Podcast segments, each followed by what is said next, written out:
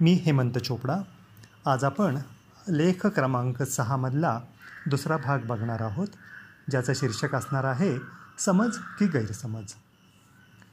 आज आपण सुरुवातीलाच एक दोन तीन मुद्द्यांवर विचार करणार आहोत की गरज आणि अत्यावश्यकता याच्यामधला फरक काय आहे? गरज म्हणजे नीड तर अशा अत्यावश्यकता म्हणजे नेसेसिटी काय बरं यांच्यात फरक असणार आहे? हा फरक आपण थोडासा वेगळ्या पद्धतीने समजावून घेऊया. आपल्याला श्वासोश्वास घ्यायला हवा मिळाली नाही तर सर्वसाधारणपणे तीन मिनिटामध्ये आपलं अस्तित्व म्हणजे जीवन समाप्त होईल. आपल्याला पाणी मिळालं नाही तर साधारण आठवड्या दहा दिवसात आपण मरून जाऊ. आपल्याला अन्न खायला मिळालं नाही तर सर्वसाधारणपणे एक महिन्याभरात आपण मरून जाऊ.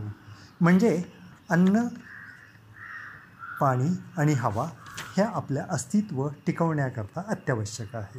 ठीक आहे?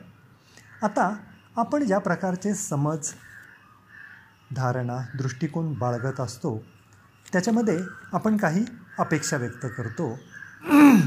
आणि त्या अपेक्षा आहेत असं आपण जरी म्हणत असलो तरी त्या अपेक्षांची पूर्ती झाली नाही तर आपलं अस्तित्व नष्ट होईल असं का कोण जाणे पण आपणच समजून घेत असतो. त्यामुळे आता आपण काय करूयात? की अपेक्षा आणि मागण्या म्हणजे एक्सपेक्टेशन आणि डिमांड यातला फरक समजून घ्यायचा प्रयत्न करू. एक्सपेक्टेशनला जर आपण नीड किंवा गरज असं म्हणालो तर त्यांचं डिमांडमध्ये रूपांतर झालं की त्यांची नेसेसिटी होते. म्हणजे अपेक्षा या मागण्या झाल्या की त्या अवाजवी व्हायला लागतात. आणि म्हणूनच विवेकनिष्ठ भावना वर्तन पद्धती असं सांगते की अशा आपल्या सगळ्या समज दृष्टिकोनांमध्ये किंवा धारणांमध्ये नॉन रिॲलिस्टिक म्हणजे अवास्तविकतेचा भाग असतो. त्या खूप वेळेला तर्कशून्य किंवा तर्कदुष्ट म्हणजे इलॉजिकल असतात आणि त्यांच्यामध्ये विवेकाचा म्हणजे शहाणपणाचा अभाव असल्यामुळं त्या अविवेकी म्हणजे इररॅशनल असतात. पण हे आपल्याला कळत नाही पण त्यांच्यामुळे निर्माण होणाऱ्या भावनांमुळे आपण बरेचदा चिंताग्रस्त होतो निराश होतो बेभान संतापाने थैमान घालायची तयारी असते. आपण अपराधी आहोत आपण काहीतरी गुन्हा केला आहे असंही वाटायला लागतं. कधीकधी स्वतःची शरम किंवा लाजसुद्धा वाटायला लागते. काही वेळेला स्वतःची कीवसुद्धा करावी असंच वाटतं. या भावना या खरं तर टोकाच्या नकारार्थी भावना आहेत. म्हणूनच यांना एक्स्ट्रीम निगेटिव्ह इमोशन्स असं म्हणतात. या माणसांना आंधळं करतात. म्हणजे नक्की काय करतात? तर खरं तर ह्या भावनांच्या तडाख्यातनं थोडंसं मागं येता आलं. म्हणजे यांच्यापेक्षा कमी तीव्रतेच्या भावना जर आपण स्वतःमध्ये निर्माण करू शकलो तर आपल्याला आणखीन वेगळे पर्याय आहेत. याही परिस्थितीतनं किंवा या प्रसंगातनं बाहेर निघण्याकरता आपण वेगळे पर्याय काढू शकतो. पण ते सहसा होत नाही. म्हणून यांना आंधळ्या एवढ्याच करता म्हणतात की पर्याय असतात पण आपल्याला दिसत नाहीत किंवा पर्याय असतात ते नाहीच आहेत असा एक आभास निर्माण होतो. या भावनांच्या तडाख्यात सापडल्यानंतर वैयक्तिक नुकसान आणि इतरांचंही आपल्यामुळे नुकसान होण्याची शक्यता असते. म्हणूनच या भावनांच्या मार्गाने जाणाऱ्या माणूस हा न परतीच्या मार्गाला लागलेला आहे किंवा पॉईंट ऑफ नो रिटर्न त्यांनी पार केलेला आहे असं म्हणतात. आपण माणूस म्हणून एक साधारण दोन अडीच लाख वर्षांपूर्वी आदिमानवाच्या स्वरूपात होतो. माणसं एक एकटी किंवा टोळ्या टोळ्यांनी राहत होती. त्यावेळेला ना संताप खूप आला किंवा टोकाची भीती वाटली किंवा अज्ञमंद चिंता वाटली. तर त्या भावना त्यावेळेच्या नैसर्गिक वातावरणाप्रमाणे योग्य होत्या.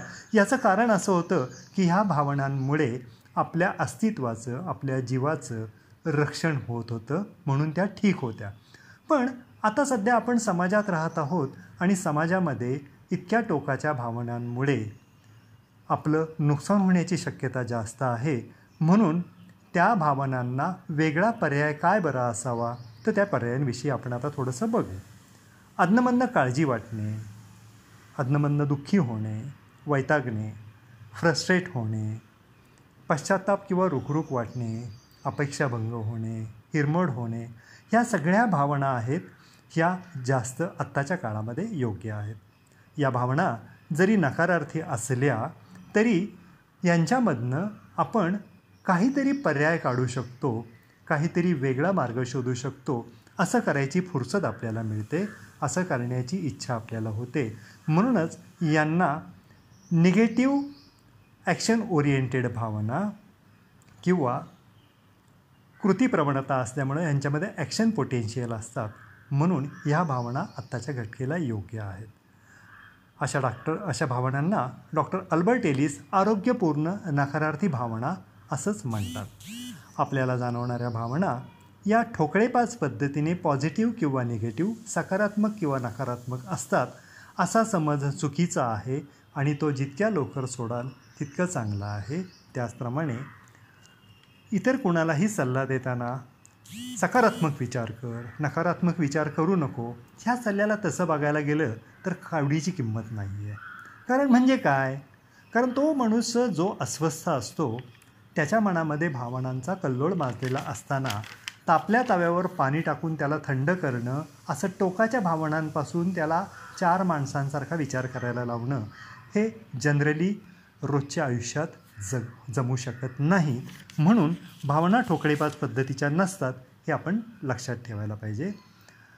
जेव्हा टोकाच्या नकारार्थी भावना आपल्या मनात झंझावात निर्माण करतात तेव्हा आपल्या मेंदूमधील काही हायपोथॅल्मस काही भाग हायपोथॅल्मस सतत जागृत मनातील तीव्र भावनांप्रमाणे शरीरांतर शरीरांतर्गत समतोल राखण्यासाठी वेगवेगळ्या पद्धतीचे आदेश सतत देत राहतो. इथनं तणावांची सुरुवात होते. लक्षात घ्या तणाव सुरू होण्याकरता फक्त आणि फक्त आपल्या भावना आणि त्याही टोकाच्या भावना कारणीभूत असतात. या वास्तवाचा स्वीकार करा. ज्याच्यामुळं काय होतं हॅल्पर हेल्पसला असं वाटत असतं की ह्या माणसाच्या मनातल्या भावना ज्या आहेत त्यांच्यामुळे त्याला खूप काही गोष्टींचा पूर्वतयारी करणं गरजेचं आहे. म्हणून हृदयाची गती कमी जास्त करत राहणं श्वासोश्वासांमध्ये चढउतार करणं पचनामध्ये अडथळे निर्माण करणं पाचक रसायनांच्या पातळीमध्ये चढउतार करणं असे खेळ सुरू होतात आणि त्याच्यामधूनच कधी हाय तर कधी लो बी पी मधुमेह आतड्यांचे आधार हार्ट ट्रबल म्हणजे हृदयरोग पॅरालिसिसपासून कॅन्सरपर्यंतचे कुठल्याही आजारांना आमंत्रण देणं असा प्रकार सुरू होतो. हा प्रकार काही एका दिवसात घडत नाही पण सातत्याने आपली वृत्ती जर अशाच प्रकारच्या भावनांच्या कल्लोळाला रोज रोज तोंड देण्याची असणार असेल तर ह्यातला एखादा भावना आपल्याकडे कायमस्वरूपी मुक्कामाला येण्याची शक्यता आहे. आधीच्या भागामध्ये ज्या तीन मूळ समजांचं स्वरूप आपण पाहिलं होतं त्यांच्यामधील ज्या अटी किंवा शर्ती म्हणजे टर्म्स आणि कंडिशन्स आपण मांडल्या होत्या. त्यांची खरं तर पूर्तता पूर्वी पण होत नव्हती. आत्ताही होतच नाही आहे आणि ह्याच्यानंतर भविष्यात ती कधी होईल अशी शक्यता अजिबातच नाही आहे. तर त्यांचं नेमकं स्वरूप याच्यानंतरच्या वेगवेगळ्या नेमक्या निवडून काढलेल्या आणि जागतिक पातळीवर दिसून येणाऱ्या अकरा प्रकारच्या समज दृष्टिकोन धारणा यांच्या रूपाने ह्याच्यानंतर आपण पाहणार आहोत. त्याचप्रमाणे असे समज का अवास्तविक तर्कदुष्ट आणि अविवेकी आहेत? म्हणजे ते कॉन का नॉन रियालिस्टिक इलॉजिकल आणि इररॅशनल आहेत? यांच्याबद्दल आपण समजून घेऊ. आणि त्यांच्यामध्ये कसा बदल करायचा? याही विषयीची माहिती आपण त्यावेळेला घेणार आहोत. आज आपण इथेच थांबतो आहोत. धन्यवाद.